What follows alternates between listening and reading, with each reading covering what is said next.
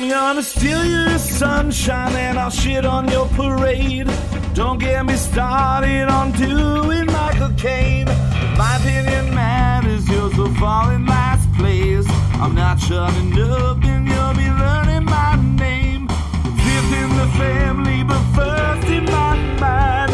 One out of ten, but I'm ranking just fine. We've only got now, there's no afterlife. Mom and dad, I'm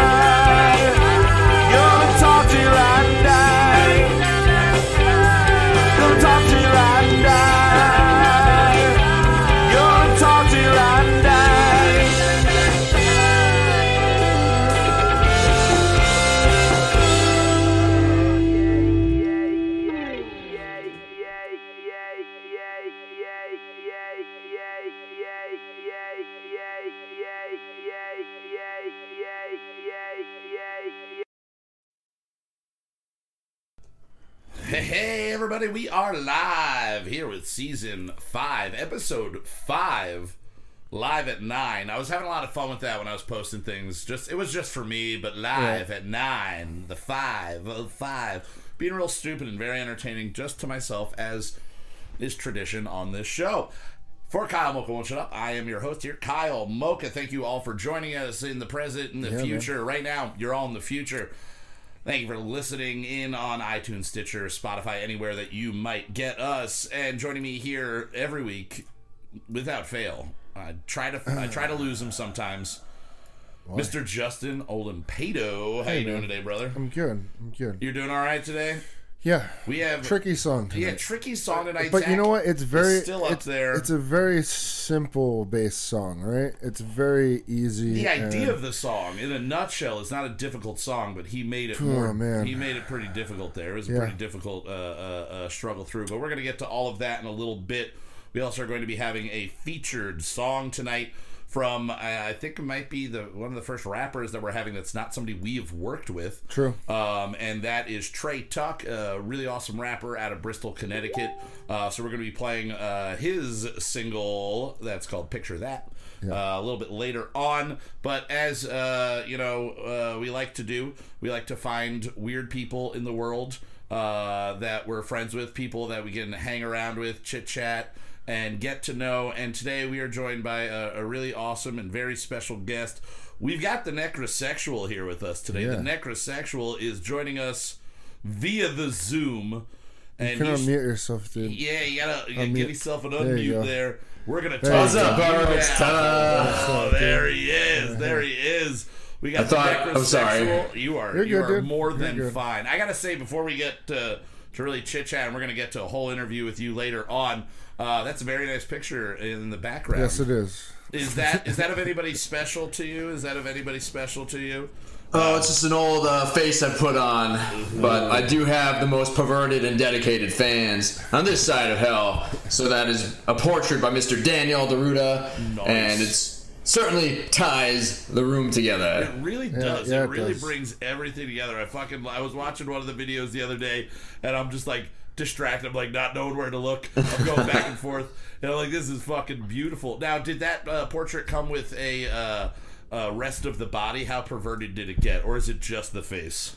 That's just it, but it. it is based off of a very uh, influential photo shoot that I did in the Poconos involving myself and some raw meats and sausage and my groin that you've probably seen on some of my YouTube videos or on my Instagram and social media. So hot. that, yeah, that was one of the outtakes that he did a very realistic painting of. Fuck so yeah, awesome. yeah. Well, good job there. You said Daniel. Daniel, g- great job on that fucking artwork. Wow. there. Mwah. Bravissimo. Yes, very. I again would have liked to see more of the the full body, uh, that wonderful perviness, but you know that's just what I'm into, you know. Yeah. Uh, so weird, weird thing uh, that happened this weekend while waiting for Mister Zachary to get down here. My uh, there's been a lot of bears in the Poconos, Yeah, like dude. more so than usual. Well, I feel like there The was a whole people out wildlife. about, yeah, I feel I feel like things got shifted around because Yeah. there wasn't a lot of people around, not Yeah. as many cars. So bears moved in territory for a little while. Yeah, and we've been dealing with one uh, over at my house that keeps stealing our fucking garbage every week. Literally stole our garbage can and do not know where it went. But it's like the third time that it has happened. We found it upwards of a half a mile away on the side of the road. Uh, but my mom was up. She lives up in this uh, community in the Poconos called Saw Creek. And we have a, a little Shih Tzu pug dog that she's had. She named it Cuddles because she didn't listen to anybody else on what to name. She goes, I'm naming it one of two things, either Cuddles or Christmas, because those are the two things I love the most. And I'm like, you're the sweetest lady in the world. Can we name it Beans? Can we just name it Beans? That's one of the things I love most in the world is beans. And beans, are good for your heart, you know? Like we've established this as children.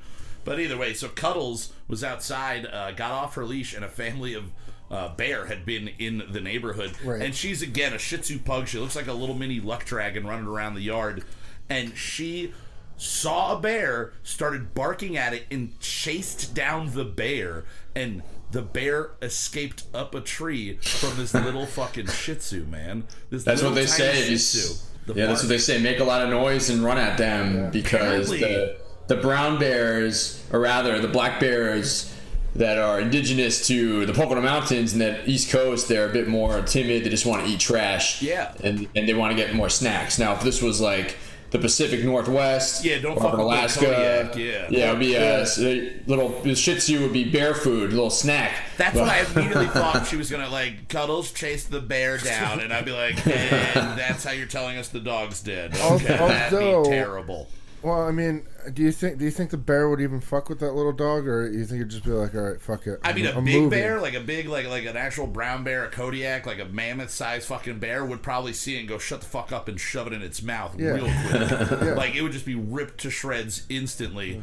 But like, apparently, versus our wimpy ass Pocono garbage-eating bear, you can you, you can just run up to it and, and bark and be a tiny little adorable shovel-faced Now, fucking what puppy. what uh, scares you more, Yeah.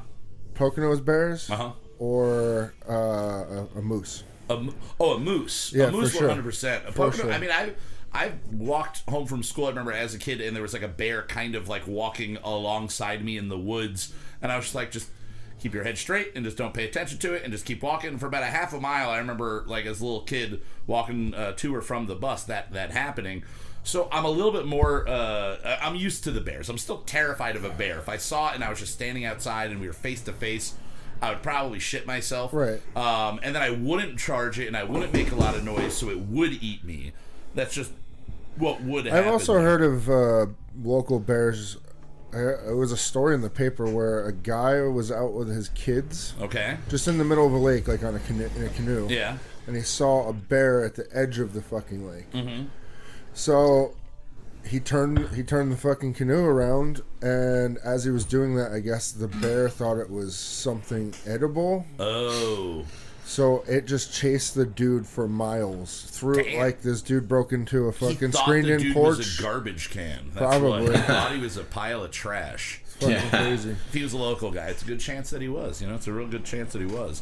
But Yeah. hey, uh, I now want to see a fight between the smallest dog and the biggest bear. If anybody can get on orchestrating that, I think it'd be pretty fucking uh, awesome. I think it'd be a good Yeah. time. Yeah. Another weird thing that happened this week. You sent me this, and then I had to read the article. Uh, the Denver Broncos. Uh, in honor of the new South Park uh, episode that's dropping tomorrow, filled the entire stadium with South Park cutouts, Uh-huh. Which is pretty cool, man. which is great because it's got to be distracting a little bit. You're like, never, already there's no real noise happening.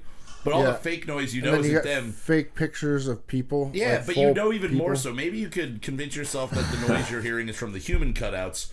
But if it's not just full of Trey Parker and Do you Matt think Stone's that they gave them? the Uh, do you think it? would Did they play the uh, sounds from like? The I hope that's what I'm saying. I hope it's just like Yeah. going on in the background, or they're like, "Hi, damn, damn it, get over there!" Oh, oh, oh. Just a bunch Rumble, of that. rumble, rumble, rumble. Yeah, there's a bunch of Robert. and I hope there's a bunch of Canadian fans in there somewhere. Yeah. Ha, ha, ha, ha. It would work. It would. It, It would, would. be It would fucking. totally work. It would be one of the cooler things. But I, I thought that it would.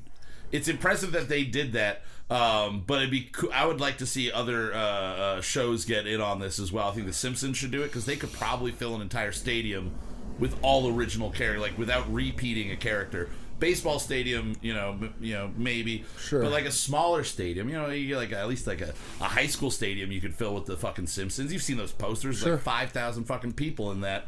Um, but I think that would be really cool. Or just every uh, bad guy from the X Files. Just fill the stands with every single X Files villain. All right. Get- So what? What team would get that? Mm, for the X Files, I mean, it would have to be the Washington football team. Yeah, true. It would have to be the Washington football team. Yeah. Which I'm still enjoying seeing that name just up. I think they should just keep their team name as the Washington football team, keep their colors as red and gold. Yeah. And if they don't do the the whole R word idea, just call themselves the Washington R words because it just sounds so much more fucking offensive. The Washington Republicans. Yeah, how's the that? Washington Republicans. That's a pretty offensive thing right there. That'd be a pretty offensive thing to be. In a hundred years, people would be like, "You, you stole our, you stole our whole thing. Uh, we're really offended that you Yeah, right. ripped off our name. We are the Republicans, not you. All right, not you. This would be a good soundbite to pull later too. Yeah. Yeah. Yeah. Um. So Justin, you got uh, you got into the new uh, Deftones album Yeah, this week, right? Yeah, I did, I How? Uh, when did it actually come out? Was it? It wasn't the 11th, was it? Uh, no, it came out later? officially this 18th? week, this past week. It was a Friday release, right? Yeah, I believe Yeah, so it was the twenty fifth. Oh, I 20, believe. 25th. Oh, yeah, wait. We're two weeks removed from the Yeah. 11th. Yeah, so, yeah, that would make sense. I believe. I believe. Um, I do all of my dates off of 9 11. I look at how long till 9 11 or how long after 9 11, and that's how I assess where we are in the month. So we are two weeks past 9 11 right now. um, but yeah, so the new album, what is the title of this new album? Ohms. Ohms. And Yeah. ohms as O H M S, like the the unit Yes. of measurement, right? Yes. Word. Oh, we got a little Zachary Storman in the uh, in the chat here saying that he is almost done. Almost Oh, yeah. done. So, oh, it's nine thirteen. We were both wrong. We were. We were both. I said nine oh six. I was trying to give him a little bit of time, and then I kind of made you bet nine ten. Uh, but he'll be down here shortly. Uh, so what? So far, what is your impression of this album? What is uh, what is Um, really grabbing you on it? I think it is one of their heaviest. I I think it's their heaviest album. Not Yeah. in terms of like style heavy, but in terms of the way that they layered just heavy riffs Okay. on top of this weird, beautiful music. There's a lot of weird transitions and things that Deftones have never really done. Okay. And they also started off with notes from Diamond Eyes. Oh, oh, so they're tied in a little bit. Because I was Sort going to say, of. I definitely heard. Uh, I heard like two or three of the songs the other day. I was listening to them, really enjoyed what I heard. But then I was driving around with our friend Nicole the other day, and she had it on. And for the first couple of minutes, I was thinking it was just an old Deftones album. Yeah. So that's been my immediate reaction. It's sort of a it mix of, feels- like, it feels Diamond like classic album. around the fur, Yeah. um, White Pony at times, but then there's this really trippy, weird, not slow parts, but just melodic, weird shit going on. There's talk like weird talking in the background, Okay. and it's just the way that, like you have to listen to the album all the way through. Yeah, I get you. Now, uh, Mr. Necrosexual over here, have, uh, are you a fan of Deftones? Did you grow up with their music at all? Uh, uh, what is your impression of them?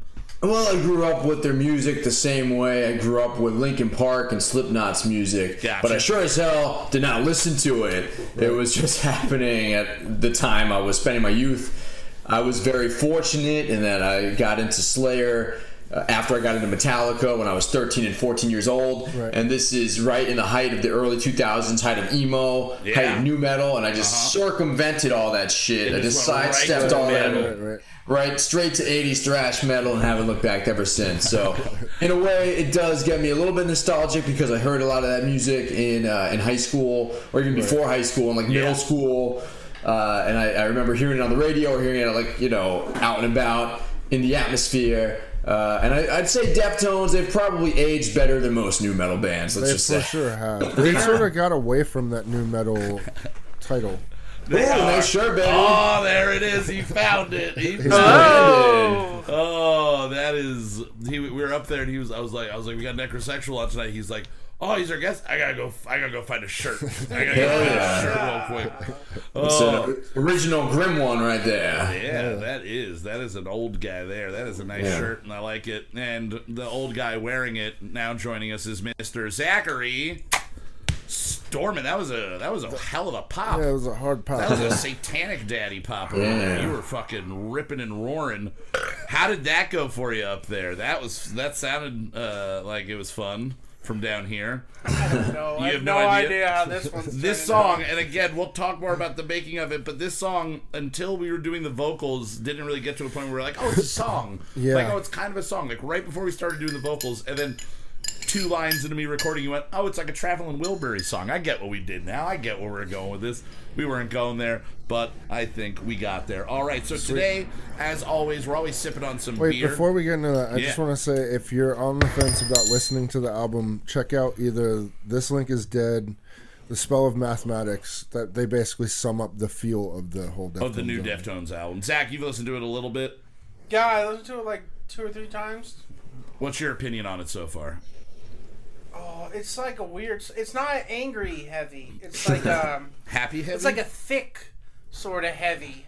Yeah, Not you know, not when you hear like a typical metal band. You're like, Yeah. oh, it's heavy because you're mad. Yeah. This is like, it's heavy because I'm confused. Yeah, necrosexual heavy. Do you have any metal that you're a fan of that is happy metal? Is there any like posi? I remember in the old school hardcore days there was like posi core. Is there any posi metal? Any any metal that's like not?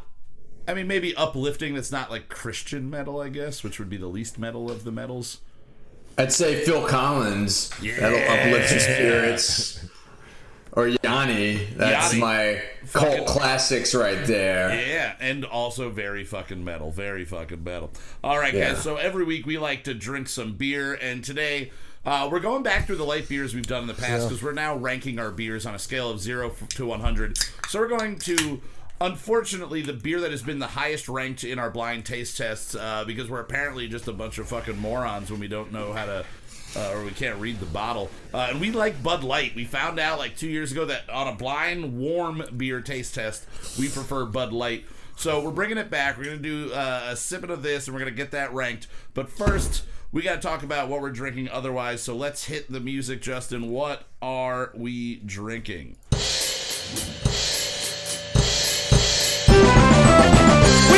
It so you don't have to. Review it in the morning from the bathroom. Cheap booze and craft brews. Review it in the morning from the bathroom. What are we drinking? What are we drinking? Yeah!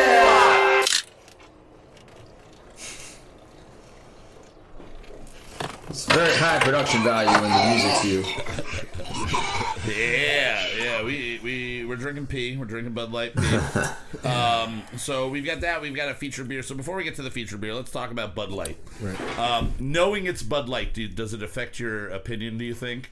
Knowing because we tasted it again, warm blind taste test with James O that one episode. It got the number one. It beat it beat out Hamm's, I believe, or whatever else PBR, whatever else we were doing that episode. Which Does is it change my opinion on it being my favorite beer in the blind taste Yeah, test? yeah, yeah. Do you think that it, do you, with if it wasn't blind, would you have purposefully ranked it lower? I don't think so. Well, I'm a hater on Bud products uh, a lot of times. Not their sub products, just Budweiser and Bud Yeah. Light.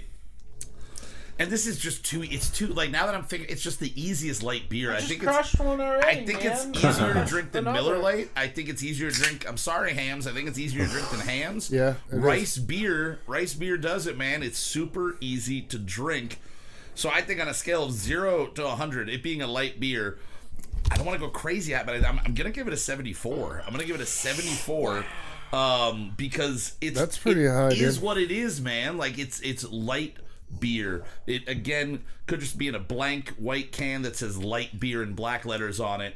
I would drink it and go, "Yep, that's light beer," and I would like it. So I'm going. I'm going 74 on this. I'll go uh, 62. 62. Zach, you I was already gonna crushed go one. like uh, s- s- sixty-eight.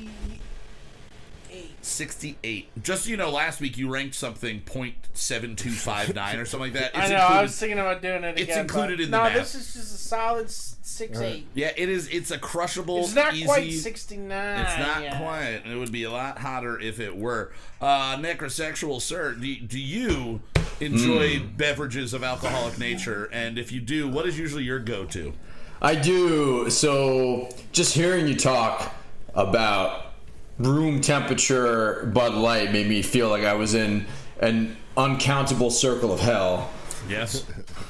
But for me, and you know, it's a love and hate relationship, but I often consider myself the patron archdemon of boxed wines. And Ooh. It- you it go is- uh, dark or uh, white. well, as long as it's not too sweet, I can drink white, I can drink dark red, but I can't drink any of that sugary shit because if it's too sweet, it gives me an even worse heavy metal hangover than I would normally have drinking oh, boxed yeah. wine. Right. Yeah, it's drinking the red wine. It makes you feel like you're drinking the blood of your enemies. So I mean, it- It, helps there. It helps It- just get in the mood of, of drinking the blood of your enemies later on in the night. You know. It's got the little water pillow that's hidden beneath the cardboard exoskeleton, and if you crack it open, you can drink from the pillow and then sleep on it as you drink from the soft pillow. If and this you're- isn't made as yeah. a real thing already, it needs to be made as a real thing. It's gonna be fucking. It's gonna work. It's gonna be great. you know what they Yeah. call it in Australia? What? Slapping the goon. Slapping the goon. You take the you take the bag out of the box Yeah, yeah. and you hang it on a clothesline, and then you while you chug from it, you slap the side of it. we should do yeah, that those on the show. We Aussies, yeah, those. All They right, party so more there. of a red wine. Uh, do you ever go to the to the beer side of things, or you stick mostly You to know, the there's there's a time and a place in my life that beer played a role in, and that was my early 20s. And these days, at my age, for somebody that likes to get out on stage and wear very little clothes, I gotta look good, so I can't drink beer anymore because my metabolism has slowed down. So Oh yeah. I've had uh, I drank beer twice in the last year, and once was at Adroit Theory Brewing Company in Virginia because we played a show there. Oh, fuck it. And the other one was at Atlas Brew Works in Washington D.C. because we also played a show there, and I wasn't driving. But uh, other than unless it's like free at a show like that. Uh, I'm probably not going to drink beer. I'd like to really like to go towards like liquor, whiskey, uh, maybe some a nice ginger Malbec sometimes, you know. A little bit, yeah. A good portillo to get that good earthiness in your mouth. Or tequila. Tequila. Some nice tequila or mezcal because Yeah, then you can get good you can get mezcal. Rowdy. We wrote a song that included some mezcal in it uh, about like two weeks ago. Hell yeah. We drank a Yeah. bunch the other night, and you were asleep before I was midnight. I was I wasn't before midnight. It was twelve thirty that I fell asleep. I looked at my phone when I sat down to go. I made it. I threw a bachelor party at my house on fucking Saturday. Worked all day. You then married? Threw a bachelor party. Uh, no, for, not for yourself. not for myself. for, for a guy, a friend of ours, uh, Richard, uh, who is in Frisian, uh, that you had played with at the record store day a few years back. Uh, for him at my house, uh, and I'm also the officiant of his wedding. So I don't know how often the bachelor party has been thrown by the the, the minister or whatever in history, but I think that was pretty fucking. It was it was pretty rock and roll evening. We had a whole band set up in the basement. It was just switching off musicians all night. Sounded really nice. My roommates were out of town. It was perfect. And yeah, I You got missed to. the fights. I heard there were slap fights in the basement after I went to bed, and I hope there's video that I can watch of this because There it, is. it needs to get put up on. on That on mezcal will do that to you. Mezcal. Make you Johnny was just slapping. handing that bottle around all night. Fire water. Oh, it was so good. It's, It was smooth. I remember it's the Avion Silver. I'd never really uh, uh, dabbled in the Avion before. Really liked that. I totally dug that. Um, but speaking of things that we're hopefully totally going to dig, uh, we're kind of giving ourselves a softball on this one because I feel like there's no way they're going to fuck this up. Yeah. But maybe, maybe they, they, for the first time ever, disappoint me. Our featured beer this evening, the one we're going to be doing our taste test now on, is the Wallenpaupack Brewing Company Foliage Harvest Lager. It is 5.5% alcohol, 28 IBU, so it's not going to be too much on the hops there. Made with wildflower honey. Wildflower honey. Now, we had a bad experience with honey two weeks ago. It was a terrible beer that was white wine barrel aged. Oh, yeah. It was fucking, it tasted like I put soap that out of my water. mind. It was so nasty. It was called Unicornucopia. Don't ever buy it. It's fucking horseshit. All right, so here's a nice harvest lager. Give this a little sipper. That is the easiest thing in the world to drink. Holy shit. It's almost too late. I might knock points on it because that is. That does taste. It's sort like of bitter. It's got a little bit of the bitterness to it. It does have just a traditional lager feel, but I'm kind of. I'm lacking on the, the, the harvest and the foliage, I feel like. It's a little bit lighter than I'd want, but this is a pounder. You can fucking, I mean, it is a pounder, but you can also just pound this right back. That's nice, light, and easy. What are you thinking, Zach? You got a face on. That's saying stuff that I want to hear. Don't like it. You don't? Not a fan? It's uh.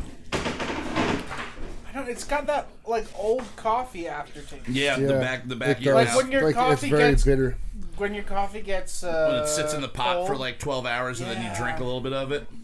Not a fan. Not a fan. I'm liking it. It reminds me more though of like a Sam Adams style beer. Yeah, that's what I was gonna say. Like a Sam Adams lager. Yeah, that definitely. So it kind of Yeah, loses. Sam Adams Lager is not. It's not good. Good. It's not. It's not good. It's not a good one at all. So Justin, what do you think on a scale of zero to 100 on this here foliage harvest It's a lager? 45 for me. 45 for you? Yeah. All right. All right. Zachary. I was gonna go like forty-two. 42. I'm going a little higher. I'm going to give it a 60, uh, 61, I'll say, because I don't, I don't like the even numbers. I'll give it a 61. It's not offensive to me. If I keep drinking it, that aftertaste doesn't exist. If you never stop drinking, there is no aftertaste.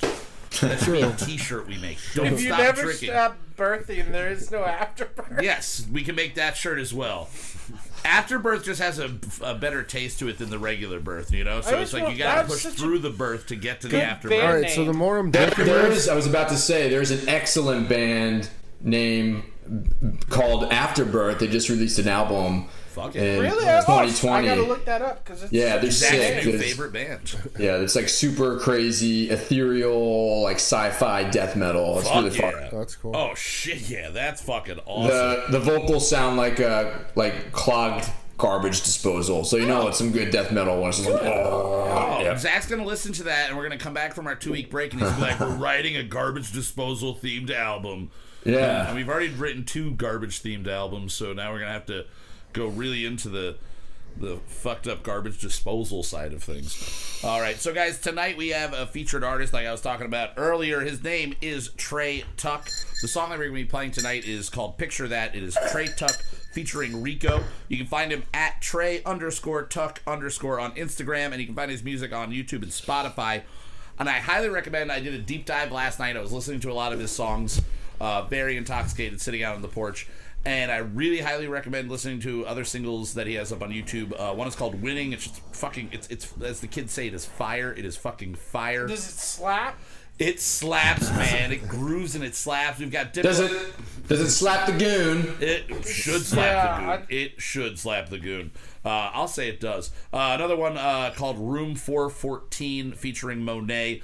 Um, it, it's a very beautiful, really beautiful hip hop song. It just feels kind of like. Uh, what's the guy? Slippery Rick. What was his name? Slick, Slick Rick? Rick. Rick. Slippery Rick. Slippery Rick. Slick Rick. I kind of like that name too. Slippery Rickery. Um, but it kind of has like that feel. And then I was listening to, uh, uh, and I like, had to look up this song because it got stuck in my head without me knowing, and I realized it was Sir Slippery Rick.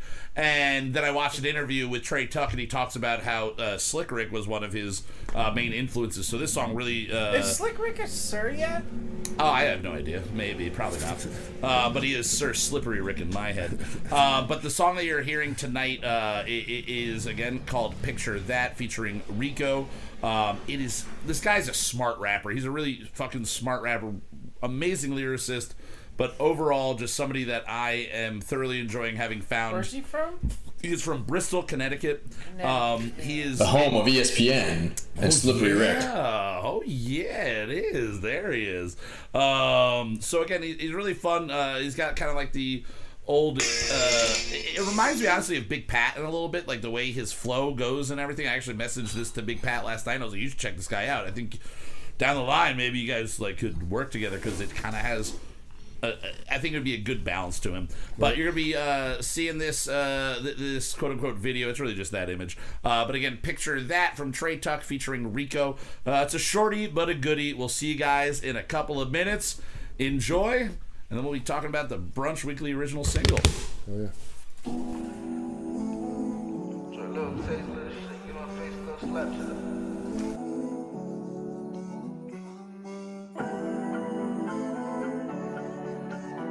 Oh yeah.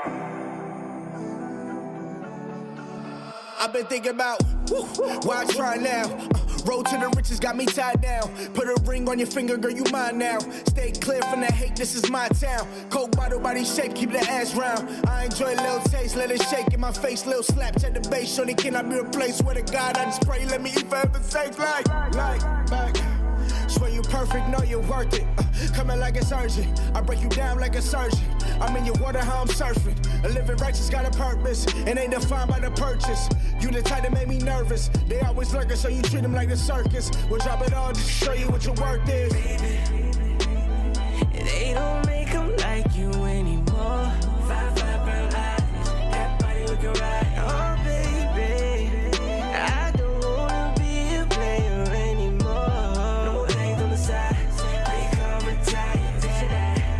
Picture that. Uh, ass so fat, got a double back, yeah. Different type of love, got you feeling that. Uh, late night calls, got you running back. Uh, I'm in this prime with a lion at, yeah. They say I shouldn't trust, but I ain't buying that, no. And I give a fuck by the lust, know it's all about us. Heard the rumors and discuss, never certain to discuss, like. Follow intuition, girl, we on the mission. Cause travel around the world trying to make a difference. Give you diamonds, pearls, all around a better living. Five star restaurants in the finest linens. And in that feeling like the love won't work. Defensive side of things, so the love won't hurt. I'm busting down your walls and I treat you like dessert. I treat you like a queen, the way you walk in this earth. Yeah. They don't make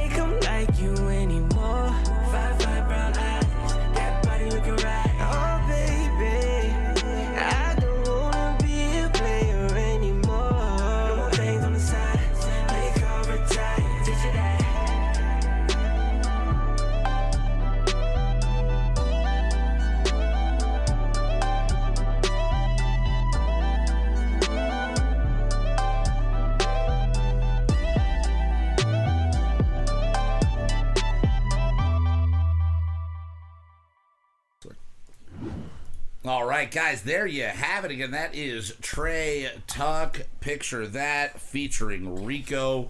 Just an easy. It's got kind of kind of a nice slow jam, but it's got energy to it. Like it's not just a fucking slow jam. And like I was saying while we were listening, any rapper that has their breathing down that well. And I know how recording works. You're not sitting there recording the whole thing straight through all of the time. Usually never. But the phrasing and everything, that guy's breathing is down so nice.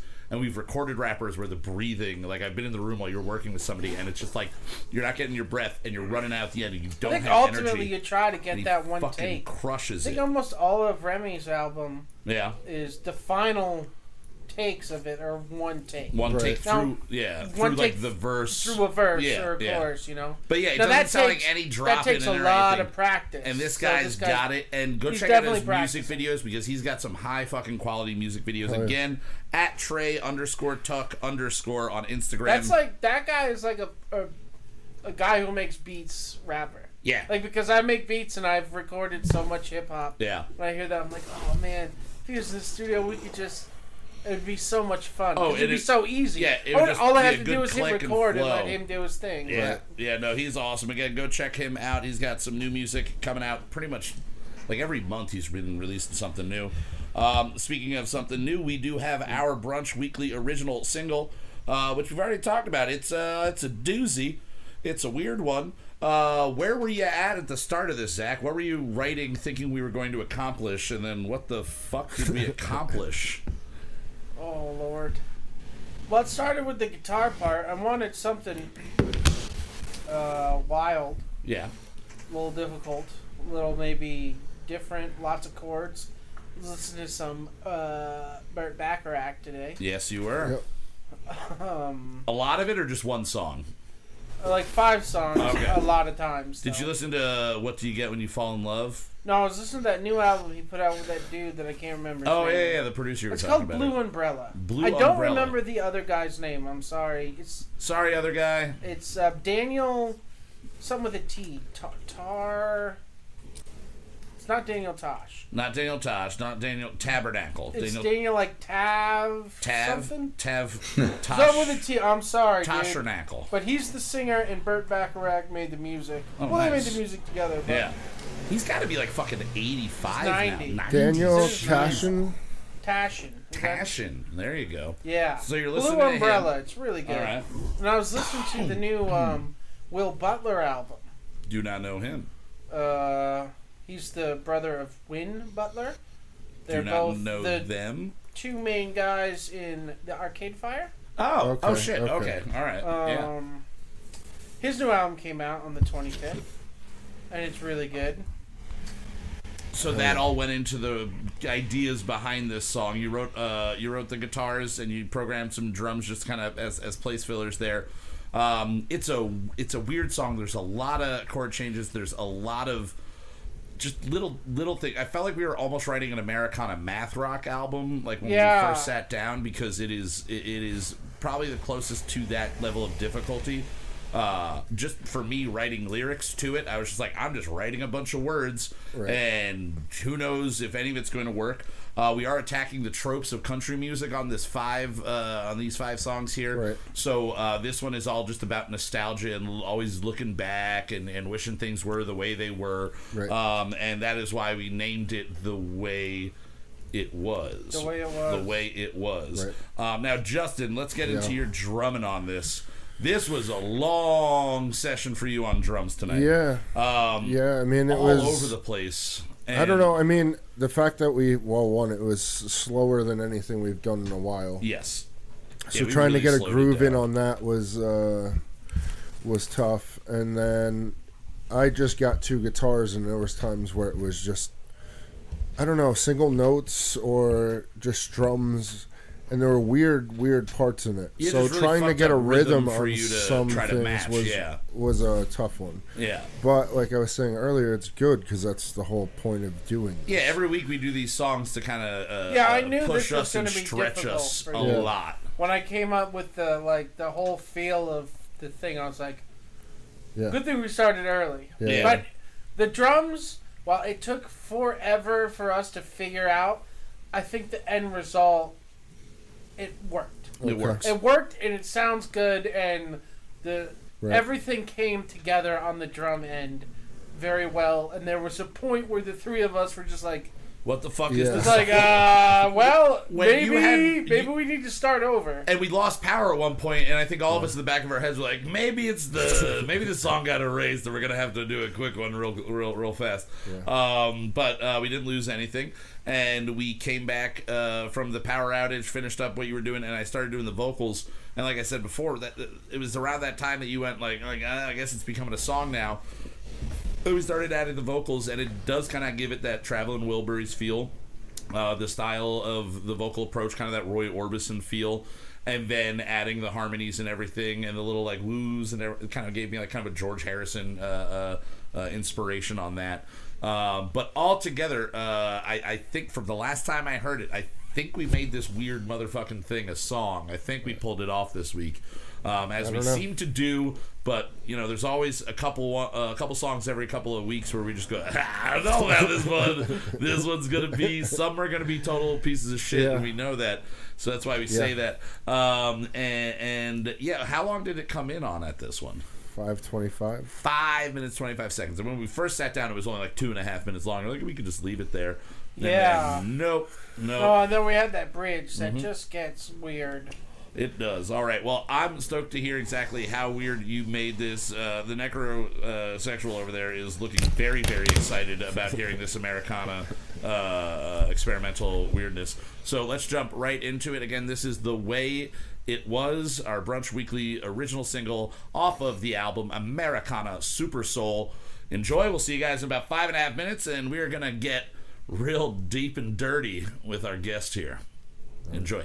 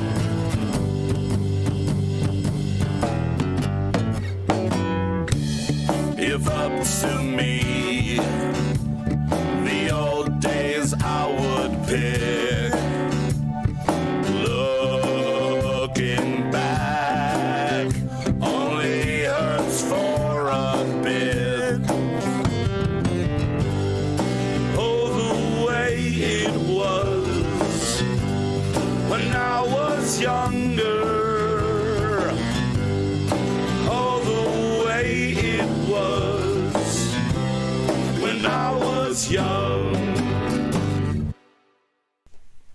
All right, guys, there you have it. It is. Oh, we're getting a nice round of applause Thank over there. There you have it. That is the way it was. I think we uh we turned that one around. We really- from the I- break It's I so actually like weird. that. It's good. It, it's it, every week I go. There's no way the song that we do this week is going to replace the song that we did last week in my rotation in my head. And last week's I listen to a lot, but I listen to all of them a lot because you know I like sucking my own dick.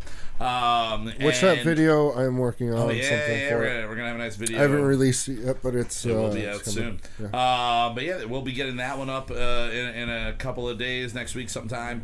Um, but yeah, I I think I think it, it became it became a song. And the weird shit that you threw in there in the middle, yeah. uh, you said while we were listening that you were also listening to Yes, and I went, okay, Yeah, there we go, yeah, there you go. You were listening to listening to Yes. That that Now, really I brings it all together. breaking news, something we've never done before. What What? what happened? When we come back from break, Oh no, we will be doing no way. Five more songs in the same album. Yeah, we're gonna be actually making a ten song Yes. album, and then we realize this because then we'll take our next break and we'll come back and it'll be time for Christmas. And So we'll make our out- Christmas. It'll be amazing. Good secondary noise from our guest here, ladies and gentlemen. Let's jump right into it. We have here with us. You've been chilling with us all after all evening so far. We have the Slayer of Posers, the Black Metal Marauder, the frontman for the most electrifying band in Corpse Entertainment, the Philadelphia Prince of Black Metal. He is the Grim One, and he's also available for birthday parties, weddings, and funerals. All right. Now, last year he released an album uh, uh, under Necrosexual, the Glory Hole Overture in F sharp, right, or F minor? Is it F sharp? or That's F- F sharp. It's F sharp. Glory Hole. Yeah, Glory the Hole, most glory. often mispronounced album title of all time. because but you immediately want to say Glory Yeah. Hole. You immediately Yeah. want to say that. Get your Oh, mind out of the gutter, you put I never, I never do. I never do. So thank you so much uh, for being here. Uh, uh, it, it's Hello. It's Thank the you. first time we are having such a. I don't know. I don't know the words to describe you. Such a well, right there. Such a, a beautiful guest. such a intense guest. Such a a metal. You are the most metal guest we have ever Yeah. had on our show. So thank you so much for doing this and, Thank and you. for being here. And I would also like to add that I'm probably the most metal person ever to come out of Stroudsburg, Pennsylvania, in the history of Stroudsburg, Pennsylvania. Because uh, I mean, you, you are a, a Poconos uh, native. You are you are from the Stroudsburg area. Yes, the pervert of the Poconos. Yeah, and uh, you, you made the mass exodus with most other people out of the Poconos uh, Yes. at the smart age of not 30. And you, you started, you know, getting your, uh, getting your shit going down uh, in, in Philly. Now, tell us uh, for the people listening uh, uh, at home, people listening on, on podcast uh, format everywhere, where did uh, the band Necrosexual uh, come to be? What what was what was the, the the brainstorming process, and then when did you start playing live? Well, the necrosexual as a musical incarnation, that's something that's always been in my heart. You know, heavy metal was my first love, and I played guitar and bass since I was 10 years old. I'm a classically trained Hellraiser. I don't think a lot of people realize that. And while I started publicly performing as the necrosexual in 2011, I always had the seed of wanting to make rambunctious, high speed, poser slaying heavy metal for a long time. And so it was about 2014. As a matter of fact, I want to say it was Valentine's Day yeah. 2014 Very that we played our first show with a prototype necrosexual band and uh, and then the rest is kind of history. It took a little took a little bit of time to get started and 2015 we only played one or two shows but we kind of solidified the lineup in 2017 and very soon after recorded my debut album at the ripe age of 30 years old grim one and i'm still raising hell and there's plenty more riffs to come Fuck yeah, man. Justin, what? When did we see him? Halloween party. that was halloween 2017 that you saw me Seven, in was the, it seventeen? Yeah. Okay, yeah. Yeah. Three years ago now. The show Damn. was to, Yes. that's. I mean, we, we were in some random sweaty basement. We were like, yeah. smoky all right, basement yeah, too this, yeah Is, this party. We'll go to it. Yeah. And then this fucking guy. That's why I bought his shirt. This guy, I don't know. I had no idea who this guy was or Yeah. anything. And he just is It's the only dude in corpse paint, so I immediately respect him. Yes. And then they, he gets up and just it's a wild Yeah. ass set. And then when I had to buy a shirt, I was like, Yes. this shit is Shirt looks good on you. This shit is awesome. Those Now- shirts are one- first print, completely sold out. So you got it at the right time. money. Ooh, Yeah. nice. With that black metal money, baby. yeah, Is, is, is there a black metal market? Is there a black metal market that you can sell that on? the black, Uh, my Bandcamp, you can buy it. on. black. well, you can't buy it on my Bandcamp anymore because it's sold out. So Yeah, so yeah, it's, you, you, have you to be in the, You the inner circle of eBay and Discogs to sell that shit. Also, we were saying from that Halloween party, that's when uh, Cisco was Gandalf with his glowing Yeah. staff. Oh yeah, Gandalf the Puerto Rican. Gandalf the Puerto Rican. Yeah. Oh, 'cause, Cisco yeah. is a good dude. Yeah. There he is. Now, uh, you guys, you guys started playing, and uh, you said in like 2016 or 2017 is when you guys saw them.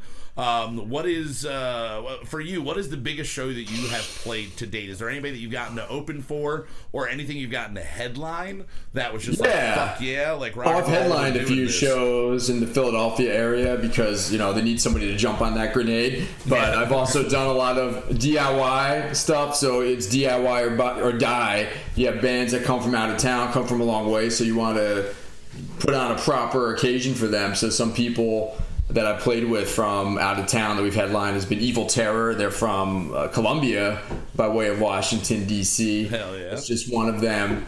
Uh, some other cool bands from Wisconsin. We had Wardens that we headlined for. They did uh, they're one of their first tours in Philadelphia. And in terms of big names, I've opened for Tragedy, the all metal tribute to the Bee Gees, good dudes, and also the mighty Jon Mikl Thor, one of the first dudes to ever do Viking metal in the 70s, way before Manowar, Damn. way before Enslaved or any of the black metal bands started like cosplaying their, you know, Scandinavian shit. So yeah, he's a super interesting dude. He's like a bodybuilder turned rock and roller, and he's still going at it. Yeah, like 50 years later. so I got to open for him at PhilaMOCA. Yeah, so that was a grim pleasure. Fuck yeah, that's awesome. Now, uh, when uh, you started uh, performing the the entity of necrosexual as, as you are, did that exist um, aside from the music in any capacity? Were you were you presenting as the necroman or as the I keep wanting to say necromancer? Yes, Um, I've been- there's magic cards next to you. It's going to happen all night long. I'm just going to keep looking at them. Uh, but as the uh, the necrosexual, did you start just were you doing birthdays, parties, and funerals before you were doing music? What was it like? Of course, yeah. That's the name of the game. You have to start somewhere. It's a long mountain to climb. I started performing. It was September 2011, so it just came up on my almost 10 year anniversary of that in Philadelphia. And I had dabbled in like stand up comedy and I did improv. And it was a show where Necrosexual made his public debut. I always tell everybody that the Necrosexual was born when I was 14 years old, and I listened to Slayer for the first time. So the Something seed was planted. inside you. It's- Yeah, yeah. It's life. really, yeah, it's not really so much of like bringing a character to life. It's just really turning up my inner Hellraiser to 11 on all fronts. So in that in that way, it kind of comes from a very natural, authentic place. And so in 2011, I started performing, doing comedy, and soon after, I started doing my YouTube presence. So I became the Joan Rivers of black metal, interviewing bands all over the world. But wait, what did you have to wait for her to die? Because Joan Rivers was the Joan Rivers of black metal. Come on. You had to Uh, I did start using that term after she died, after respect. But I think that there's something to be said for her work ethic. You know, she refused to go away. The more you hated her, the funnier she was, and she always busted her ass. She was always hustling, not just doing comedy, but doing interviews and red carpet stuff. Yeah. And she wasn't afraid to laugh at herself. And making that And, weird clone yeah. daughter of hers, you know, making that weird clone Yeah. daughter. Wait, Rivers has a clone daughter? She's got a daughter. Melissa just- Rivers, yeah. Melissa Rivers, as she gets older, must be having the same plastic surgery Yeah. her mother had because they're just slowly starting to look like mother and daughter again. It's crazy. Um, so speaking of you, you, you, your YouTube, you do a lot of interviews and Yes. have done so. Uh, what was the first uh, soiree into that? What was the first time that you went? You know, fuck it. I've got the opportunity to interview somebody. I'm going to take it and, and make Yeah. it. Yeah, you can see it on my YouTube. It's Peter from In Flames, which is funny because they're they're not really that heavy of a band anymore. like they they put out a few heavy albums in like the mid '90s. Yeah. Right. And now they kind of play like nu metal. So, but they were they were coming around to Philly, and I interviewed him. He was super cool. Uh, I put it on YouTube. Again, it got like an instant response. People either loved it or they just were like, "Fuck this guy." But that Yeah. also means that I'm doing something right. Hell if yeah. people take the time to to be turned off, I think that a 50-50 pass fail ratio is really good. I'll take those odds with 50-50. Either love me or hate me, and I think that's my personality in a nutshell. So uh, my YouTube videos and any, pretty much anything I put out in the public has been either love it or hate it. So uh, yeah, it was right around that time, and uh, I've been doing that ever since. I've got to interview people like Abbath from Immortal, Ace Frehley from a little band you might have heard called Kiss. Hell Uh, I did not see that one. I gotta check that Yeah, out. that's on my YouTube. Zakk Wylde from the Ozzy Band, Alex Skolnick from Testament. It's his birthday today, so happy birthday, Alex. Doro Pesch, the metal queen. So yeah, I'm- I'm really trying to interview like the biggest names, the who's who. I want to be. Of course, I'm an entertainer. I love to play music and I like to be creative, but I also do pride myself on having those morbid talks and you know learning from the great ones. And my YouTube channel and um, now on Spotify and streaming podcast platforms as well Hell is yeah. where you can really catch up on all of those transcripts of dark heavy metal knowledge. Now, is there the Mount Rushmore of uh, of metal that you would like to not necessarily be on? I mean, obviously you Yeah, should be on it at some point. Yeah, who's, Uh, who's my personal Mount yeah, who's your Rushmore? Mount Rushmore of heavy Yeah. metal? If you could get to interview them, or just to Yeah. respect their fucking work. I mean, I, some of them are dead already, but I feel like Lemmy from Motorhead would have to be there. Okay. Oh yeah. I would say You say. could climb his mole if it was Mount Rushmore. You could, Yeah. you could have like picnic on his mole. Could- Yeah, I would say as an honorable mention, uh, like I would have Rushmore moles on Lemmy. So like one of them would be. Uh, uh, well, I'll, I'll focus on the big ones first. I would say Cronos from Venom. You gotta have some Venom. I feel like you have to have Ozzy, or not Ozzy Osbourne, but I mean him too. But Tony Iommi uh, from Black Sabbath because they were like the first, the first heavy band ever uh, to really Yeah, take it to that metal extreme. riffs, dude. Yeah. It's all on his he- shoulders. The, So Mount Rushmore should be just on Tony Iommi's shoulder. It should be a giant Tony Iommi and then a bunch of people sitting on his shoulder. Yeah, and I guess that for like the fourth head, we said Lemmy, we said Venom. I'd, I'd say either um, Jeff Hanneman from Slayer, yeah, Fuck yeah. Yeah. and you know maybe King King Diamond. Maybe one of Lemmy's moles would be like T- King Diamond, and the other one would be like Tom G Warrior from Celtic Frost. so that kind of like covers the. I, I feel like if you go back to those bands, each one of them pretty much any style of metal today like has or extreme metal whether it's like black metal or thrash metal or death metal they all pretty much have roots in, in those people Fuck yeah. Now, are, are in the opposite way, are there people that are highly respected in the metal world that you should be, uh, that you think uh, should be Should shut the fuck up. Shut, shut up, go away, and just Yeah. stop dealing with it. Stop giving us a bad name. Stop claiming us. yes as, corey corey motherfucking taylor from slipknot He to shut the fuck up and stop taking stop making music You don't like Stone Sour? You're not a Stone Sour guy? No, no. no i know i told you I, I bypassed all that emo shit when i was 14 He years did old start out and- in Stone Sour, so it makes sense as I mean, to he started off in Slipknot before Stone Sour, but then No, technically, No, he was Stone, Stone Stone Sour. Sour's like What? a high school Oh. band. so he was Oh, like, he brought it Yeah. back years Yeah, later. he brought it back Wow. after he was rich. "I'm oh, still the scene kid, guys." Yeah, yeah, we can I tell, still dude. got cred. Take my mask Yeah. off. It's still me down here. I'm just a I'm just a lonely barista with a What would guitar. you I'm if sensitive. You take your mask off in the fifth Yeah. album. Is there anybody besides him that you think should just disappear, shut the fuck up, and never? Rob, yeah, dude, fucking Rob Flynn from Machine Head. His music is awful, and he still is on like front pages. Like you haven't contributed anything like meaningful. Like his he, he peaked. He was in a band called Violence, and he peaked in like the '80s, and he's just been making this like terrible Machine Head music. But for whatever reason, like he's still connected enough within the industry that Oh, they'll yeah. be like. Oh, Rob, Rob Flynn like farted. Like, let's put that on the front page of this magazine. Like, what do you have to? What do you think about this? So, Uh, would you say uh, that that they are the least metal people in metal, in your opinion? I mean, who am I to judge, right? I think you're the necrosexual. You can judge all you want. Yeah, I mean, they're definitely the most annoying, put it that way.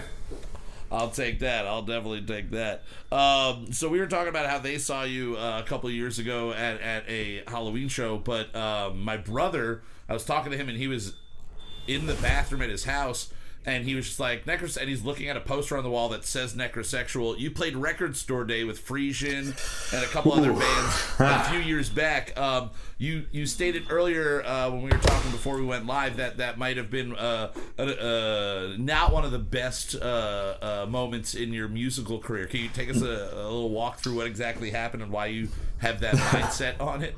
Yeah, so it was it was record store day. It was in the middle of uh, the afternoon at the Main Street Jukebox, which is a great place. It's a wonderful store that I've uh, I've been to pretty much all of its various incarnations because it's been around since 1994, I think, and it's Yeah. been at like four different locations all on Main Street within like two blocks. frequented it Yep. Yeah, so much in our Since life. the '90s, bro. yeah, so it's it certainly has uh, a lot of heavy metal history. A lot of my CDs and vinyls I got there and still do. But it was record store day. I want to say like 2013. Tom, the owner, was like, "You should you should play it." And this was before the music thing was really kicking off. But I did do like stand up comedy, and I would have like a drummer do rim shots and maybe like keyboard effects on my on my punchlines, and it got a pretty good like reaction. And so I it was in Stroudsburg, and I had my regular group of like perverts to help me out. So who do I get to be my my rim shot drummer? I got my dad from Stroudsburg. And I get him up in corpse paint, and he felt stupid and was like complaining the whole time. And I was like, "Oh, don't worry, it's gonna be good. It's gonna be sick. Like, people are gonna like dig it." And um, oh shit, What the hell? Whoa, we're getting some alarms girl- going. on. I think my girlfriend's making fried chicken, and I'm pretty sure that it's Jesus Christ. The house is on fire. Your house is Yeah. on fire. Well, if you I mean, gotta go for a house on fire, you gotta go for a house on fire. But hopefully the Uh, we're, chicken's just, we're just gonna power through this, We're you gonna know. power It'll through be it. Jesus. yeah. That was If, a uh, special gift for all our ASMR it's- listeners that tune it all the way up. It's not a real black metal guess unless something catches on fire. So I'm happy True to. statement, yeah. yeah. But yeah, so we're, we're doing record store day, and again, this is the middle of the afternoon. It's a big space. There's no like real PA system. They're just sort of like, all right, here it is. And so I'm doing my set with my dad on the drums, and everyone is just sort of like browsing. There might have been like 20, 30 people, but they're they're all just like browsing at records throughout this big, big kind of cavernous record store, not really congregating. So. I, I just kind of became like the background music really fast and then like my mom was in the audience though so she's kind of like watching me bomb and my dad is behind me like watching me bomb or just be, not even bomb just being met to like indifference and Yes. just it's even worse than bombing it's just Dude, people like not even paying attention boos to are you better than silence. I'd rather Exactly. do it in Yeah. si- I was doing stand up in Philly for a little bit, and Yeah. I was It's pretty brutal, yeah. I, I did like the Medusa Lounge. Ooh yeah I did. you go on at like what 1.30 a.m or 2 o'clock thirty in the morning. It's me and four other fucking comedians in the room, and, that, and that's all it was. And it was met with nothing. Like there was no response. And then I would get off this off the stage, and there was no response from anybody. And I was just like, "Well, either Yeah. I am terrible, or I have to like pass a test to get likes by you guys." And a lot of those Yeah. kids were like Art Institute kids. They had their clique, and Yeah. Yeah. there's one guy that they would look at, and if he was laughing, they would laugh. And so I just started focusing on him, and then I got annoyed with that. So then I just started berating him and just kind of being a dick on stage a little bit. And then I stopped doing fucking stand up. Yeah. I was like, apparently this is not my thing here. so bombing is something that like we all have to go through in comedy. Um, and it's it's a rite of passage. It happens to the the greats at the top of their game still. Um, it happens, but indifference, yeah. And and trying to perform in a room that is not immediately conducive to comedy is it doesn't work. I've been asked to do like like oh like there's an open mic. Why don't you just get up and do some of your jokes? I'm like yeah no this is a music open mic Right. where the music is already the background to the people eating dinner. if I get Yeah. up there and start talking about eating cream cheese for breakfast and how it made me pop out a zit above my pim- or my penis. You know, like the line is "pop out a pimple above my penis" because I like alliteration. Um, but but like it's not going to work. Someone's just going to hear the "pop out a pimple above my penis" part and look at me and go, "What the fuck are you doing here? Like, just leave me to my lobster, man. Like, go the fuck away." Um, so was that probably? I mean, I would say it, it seems that that was one that stuck with you. Um, were there any other moments uh, early on that you were just kind of like, ah, this isn't going so well, and maybe maybe I need to rethink, or, or was that kind of the moment that you were just like, all right, wrong time, wrong place situation? Yeah, just just wrong time, wrong place, sort of thing. You have to take them in stride, and you have to. I always find humor in those occasions. It was just like the fact that my parents were there, just always like added insult, added a little bit of insult to injury, and like likewise, we played uh, Bangor, Pennsylvania, in 2017, the kickoff of our like a short Northeast tour we did, and so we started off at Bangor. and we played this place that I guess closed down like soon after called the Works, and like similar situation. Never even it was like wow. Yeah, it was it was like a kitchen bar, and I guess like a bunch of bikers started like hanging out there, and eventually got shut down because it became like a biker gang spot. Oh, nice. So I heard, but that was like again, there was like maybe like twenty people there, and of course my parents showed up to that. So it's like no, like it's actually good, but Have they you know, seen you do well yeah. yet? Have they been to a show where it was actually you crushed it? No. so no. you just don't invite your parents anymore because you know 100% it's going to be a bad show. Yeah, like there. they can come to Philly if they want to see me cru- crush it, or Yeah. New York or something. But uh, and then another one, we played Allentown. There's there's a common theme here with like the Lehigh Valley Poconos and bad shows. But I mean, we played some ragers too. Uh, the DIY house shows, you know, basements. Those are always fun. But we played Allentown at another bar. Uh, I think it was like a block away from where like that car bomb went off a couple Oh, years shit, ago Yeah, yeah, yeah. I remember that. and it was Memorial Day weekend, so that was the first mistake. And we went on like dead last, and there was like like less than ten people, which is still more than I perform with certain stand up comedy crowds. Yes. but it was it's a long way to go to schlep your gear, to bring your bandmates out and try to kill it. I mean, those ten people or less like had an amazing show. We're gonna go out of our way to put on the best show you can see, regardless of who's in the audience. Oh, but yeah. it, yeah, Yeah, that, those 10 people, there could be three people that see you and just go, all right, new favorite Yeah. band. This is who I'm following. I'm telling everybody about this. You get up there and you half ass, especially with the corpse paint. If you get up there and half ass it in corpse paint, Yeah, that's you gotta gotta go over be- the top. That's got to be the shittiest Yeah. thing. Or see somebody like in full full get up and then you're just like, all right, Wow. here's our next song. Yeah. Yeah. There's an excellent ZZ Top documentary on Netflix, and we're also a power trio as our ZZ Top. But they talk about back in the day, they played a show with to one person, and they played an entire. They played. They gave him his money's worth. They played like an entire hour long. They had an encore. You know, they bought him a Coca Cola, so we would stay for the encore. And they said that the guy still goes to their shows 50 years later or whatever. So it really is like one fan at a time. You just have to take that in perspective Yeah. and keep All right, rocking. just giving you a heads up to everybody. We might lose power. Power's Yeah. starting to flicker over here. We lost power a little bit the earlier. Don't Um, say the word. We're not going to say the key word that turns off a power. We have a, a key uh, word that we use now to sign off. And if we say that gentleman's name, I'll let you guess if you want. Uh, but if you say Am this I, uh, this dead vocalist, oh yeah. supposed to eat these? Oh, I'm sorry. I'm sorry. We have to interrupt this real quick. Uh, so Zach, keeping uh, theme with the pumpkin things that we've been buying you. Last week we gave him pumpkin baby food, and the week before that we gave him pumpkin uh, butter. And this uh, week we've given you sprouted. I think that's coming from his side. We've given you sprouted pumpkin seeds. As a, they're snacking seeds. How are Oh, they? they're great. They're good. That's they're good. disappointing. I was hoping they were going to be bad.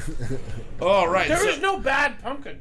all of it's bad to me. Even the baby food. Yeah. That shit was bad. Did you get Fasano to eat it? No, I didn't. He didn't get him to eat it. All right, too bad. All right, so with uh, everything that you have uh, going on in in your entertainment world, um, you've got the you've done the comedy, you've done the the music. Uh, one thing we've not touched on is uh, you participate in some burlesque dancing. I do, yeah. Tell us about how that came to be, and and uh, yeah, just like what what brought you. to What was you? What were you thinking? I, Yeah. I, I was watching some of the videos. I'm like, this is. Like I thought it was gonna be kind of, not to just say gimmicky, but I was like, there's gonna be Yeah. more of a gimmicky thing. But like with any gimmick, if you take the art form serious, that you're gimmick, like doing that that joke around with, Well, you had. you have uh, to take it seriously because then it it, it plays you to have the joke. dancers at uh, Beetlejuice? Beetlejuice Or Be- yeah, Beetle the House? Beetle House. Yeah, we had dancers and stuff like that, but not like real burlesque dancers. okay, okay, This guy would have shit them out of the water. Uh, so how did you get into burlesque dancing? It just came from a hunger to perform, and I saw a couple burlesque shows, and I was like, "Wow, there's a lot of people in the audience here, and it, it usually treats you a lot better than stand-up comedy shows. I should try to get into this." And I'm lucky that in Philadelphia, there's a red hot burlesque scene. There are troops like the Peek-A-Boo Revue that have been around for like 20 years. Uh, one of the people that did my album artwork, Scott R. Johnson, is involved in the burlesque scene and Peek-A-Boo Revue.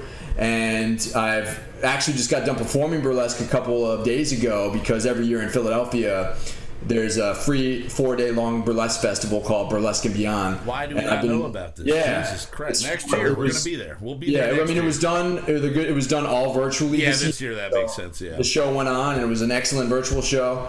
Uh, I got to perform for my first virtual festival doing a new burlesque number, so that was pretty cool.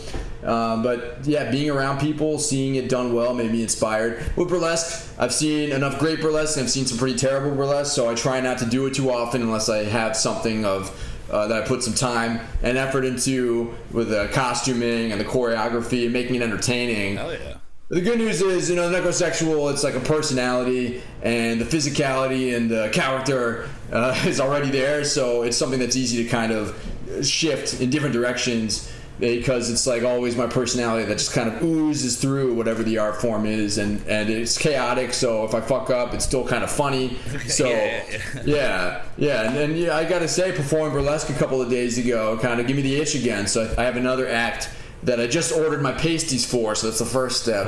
Yes. Yeah. So hopefully in, in 2020 or 2021, there'll be a nice uh, speed metal theme burlesque number coming from the necrosexual. that was gonna be my next question. Uh, do you, when you do burlesque, is it always to metal? Uh, have you done it to more traditional music? Uh, So what is the one of them, reception? it, it depends. Some of it I've done to Type O Negative, my girlfriend's girlfriend. I've done recently. I did a, a str- singing strip to "That's Life," a cover of "That's Life," the Frank Sinatra song. So that's a little bit non-metal. Yeah. And and I haven't really done too much outside of that.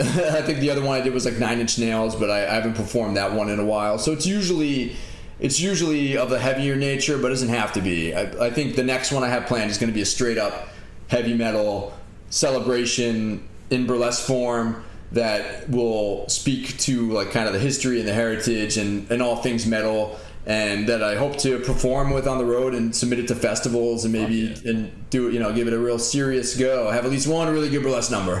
That's awesome. Now, uh, Yeah. when you got into it and you decided that you were going to using uh, the necrosexual to do burlesque, what was the reception like from people? Is there like a traditionalist within the burlesque that's like, mm, no, this isn't what burlesque is, even though it is a taboo thing in and of itself, and making sure, a taboo thing yeah. more taboo? Did you have any negative response, or were most people like, fuck yes, more of this now?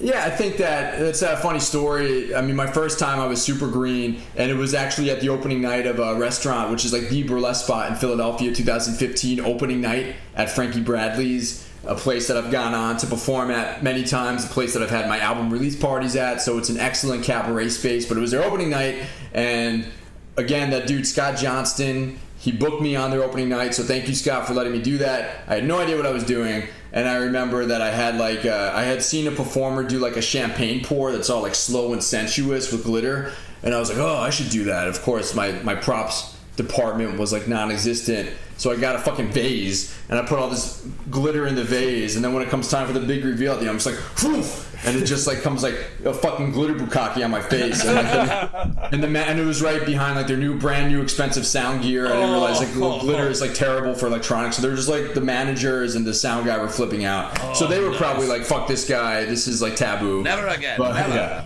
Yeah, but they've, they've had me back since then, so respect respect to them, and I've definitely grown as a burlesque performer since then. But that was certainly a memorable cherry popping experience. Fuck it. Now, uh, you, you said the the festival that you just performed at obviously was a virtual one with everything that's Yes. going on in the world. Uh, how have you had to change what you do and how you perform? And as a performer, we all get it. Like we, we lucked out that we have this show, so every week we get to write, record, and release a song that gets Right. those juices flowing and gets that. It gives us that Well, we outlet. only play once a year. but we only play live. And we once a year. didn't have to play this year. Yeah, so it's it'll like, be two years by the time we do our next live show. But for you, as somebody that uh, so much of what you do hinges on the live interaction, being in either burlesque or doing the comedy or doing the music, how uh, has I mean, obviously we know how it's affected it, but how have you adapted to the current way of the world with with everything having to be virtual? Um, yeah.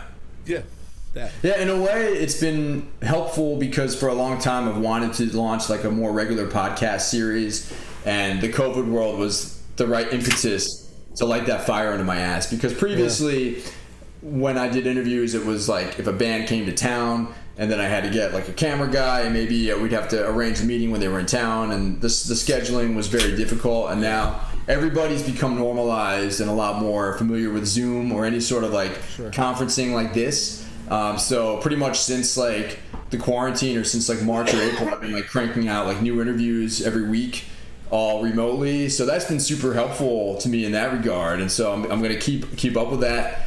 I'm sure the time will come in the future where I can do more in person stuff, but it's also like super empowering to be able to talk to like a dude in Africa or somebody in Yeah. Germany. Oh, you know, yeah. yeah, And from your living room. Yeah, I think that, that that is something that while we're hopefully one day going to go back to what will be the new normal then, and we'll be able to do things in person. The uh, the push that has happened in the last six months of, uh, six months of online virtual uh, uh, entertainment. All of the reunions for movies that have been happening, they got the Yeah. fucking Goonies back together. They like they're getting every like everybody that is never available to do things is now going like I'm bored. I haven't been able to do things. I'm an entertainer and I need Pay attention to or I, me. yeah. Yeah. I die if I don't get attention. Now, like how- I'm fucking like Tinkerbell. You got to clap for me or I'm dead. How many of these do you think, like the um, updated or the read through of uh, Fast Times? Oh, Fast Times read through that. was How, fucking- uh, Oh, was, was that was the one Shia LaBeouf. Shia- Oh, was Shia LaBeouf was do you think that should be remade into that movie? I would watch. Uh, I would. I don't really want them to do remakes of them, but I would. I would go see a staged version of Fast Times with Shia LaBeouf just stoned out of his ass playing Spicoli because that was one of the funnier.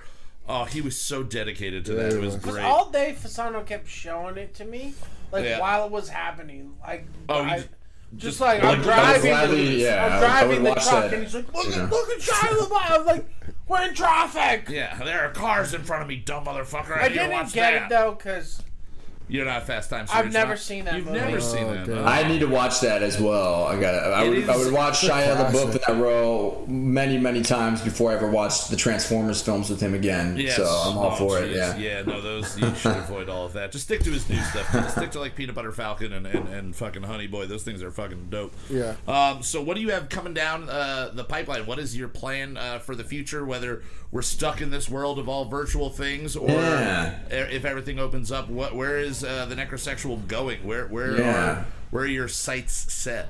Well, I'm not going anywhere, baby. As long as this heart is beating, I'm still going to be raising hell and pushing out those. punishing posers with those crunchy ass And pushing them out. Yeah, Push yeah, those yeah. posers out. Yeah, Push right. them the fuck out. yeah, so you can hit up my YouTube at the True Necrosexual or my the Necrosexual on Instagram and Twitter, on Facebook, on YouTube, on Spotify, Necrosexual. You search it, you're gonna find me. All right, just say the name, and you will find me in the cyberspace void. Uh, In terms of what I have planned for the future, I'm going to keep cranking out those interviews, so stay tuned because I want to talk to the biggest and hardest hitting names of heavy metal, whether it's in the underground or whether it's the legends that we all grew up listening to. And I definitely have more of both of them in the future. And until then, I'm in the studio. I'm going to head back there tomorrow actually to hopefully finish laying down vocals for a new three song EP that I started recording back in like. November of last year. So it's been a long time coming, and I hope that this quarantine is giving me a chance to kind of like take my time a little bit more and really like let everything marinate in the metal. And so that's going to be totally freaking brutal when that finally does come, hopefully before the end of the year. And also on my Bandcamp, brand spanking new, fresh out of the mail, you can get your very own necrosexual signed 8x10 until we meet once more. Ah, it's so good. That Yeah, picture so- is fucking beautiful. Yes. Oh my god. Fucking, photo and shoot that keeps giving, is that? that's- Sausage? Beef? It's a uh, no steak was wasted during the photo shoot. It all I ate all of it. None of it went to waste. Did you There eat it off of your cock or did you cook it first? Oh, I cooked it, but I'm not like a rare. So yeah, it- it's got to absorb the heavy metal energy that's resonating from my loins. That's fucking great.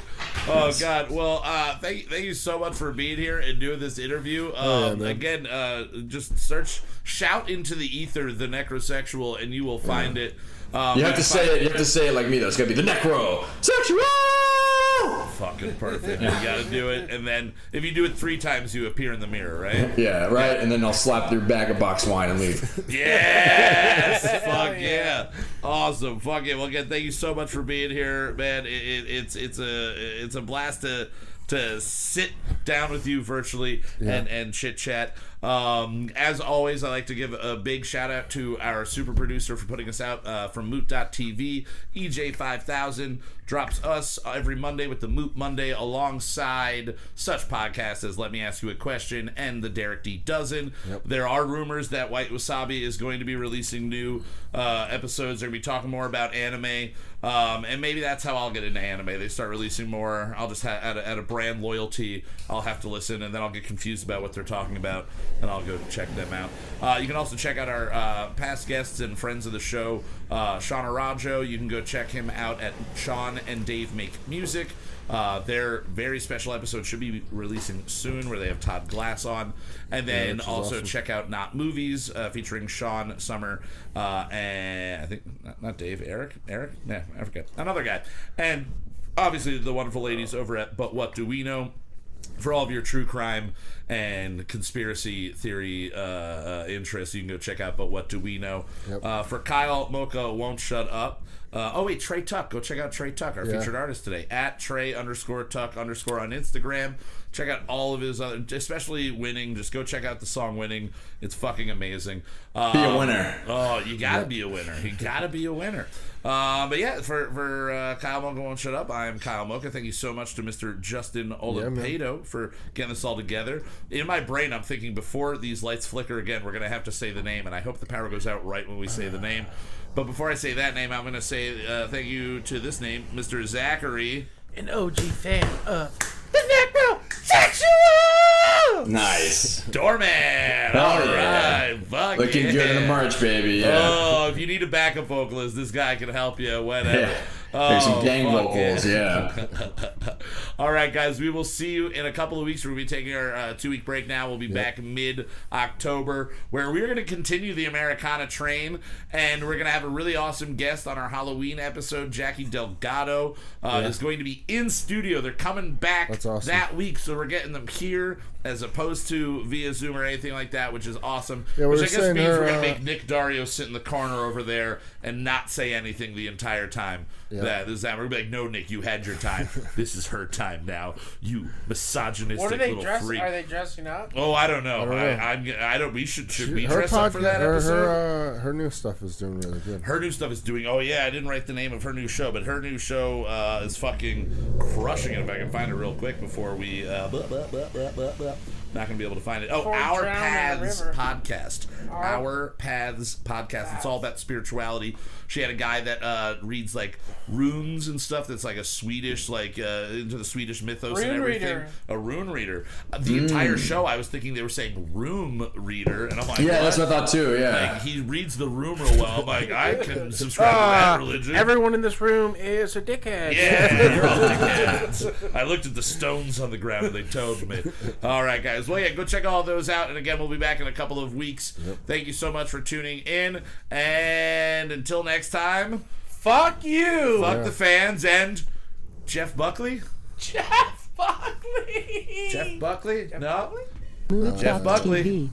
Jeff Buckley. Jeff Buckley. There's nothing more egomaniacal than singing the theme music for your own show. Who am I? Kelsey Grammer. If I could only drink like him, we're gonna write a new one every week. Some will be solid, some will be weak. We're gonna write a new one every week. Some will be solid, some will be total experimental pieces of shit. Yeah.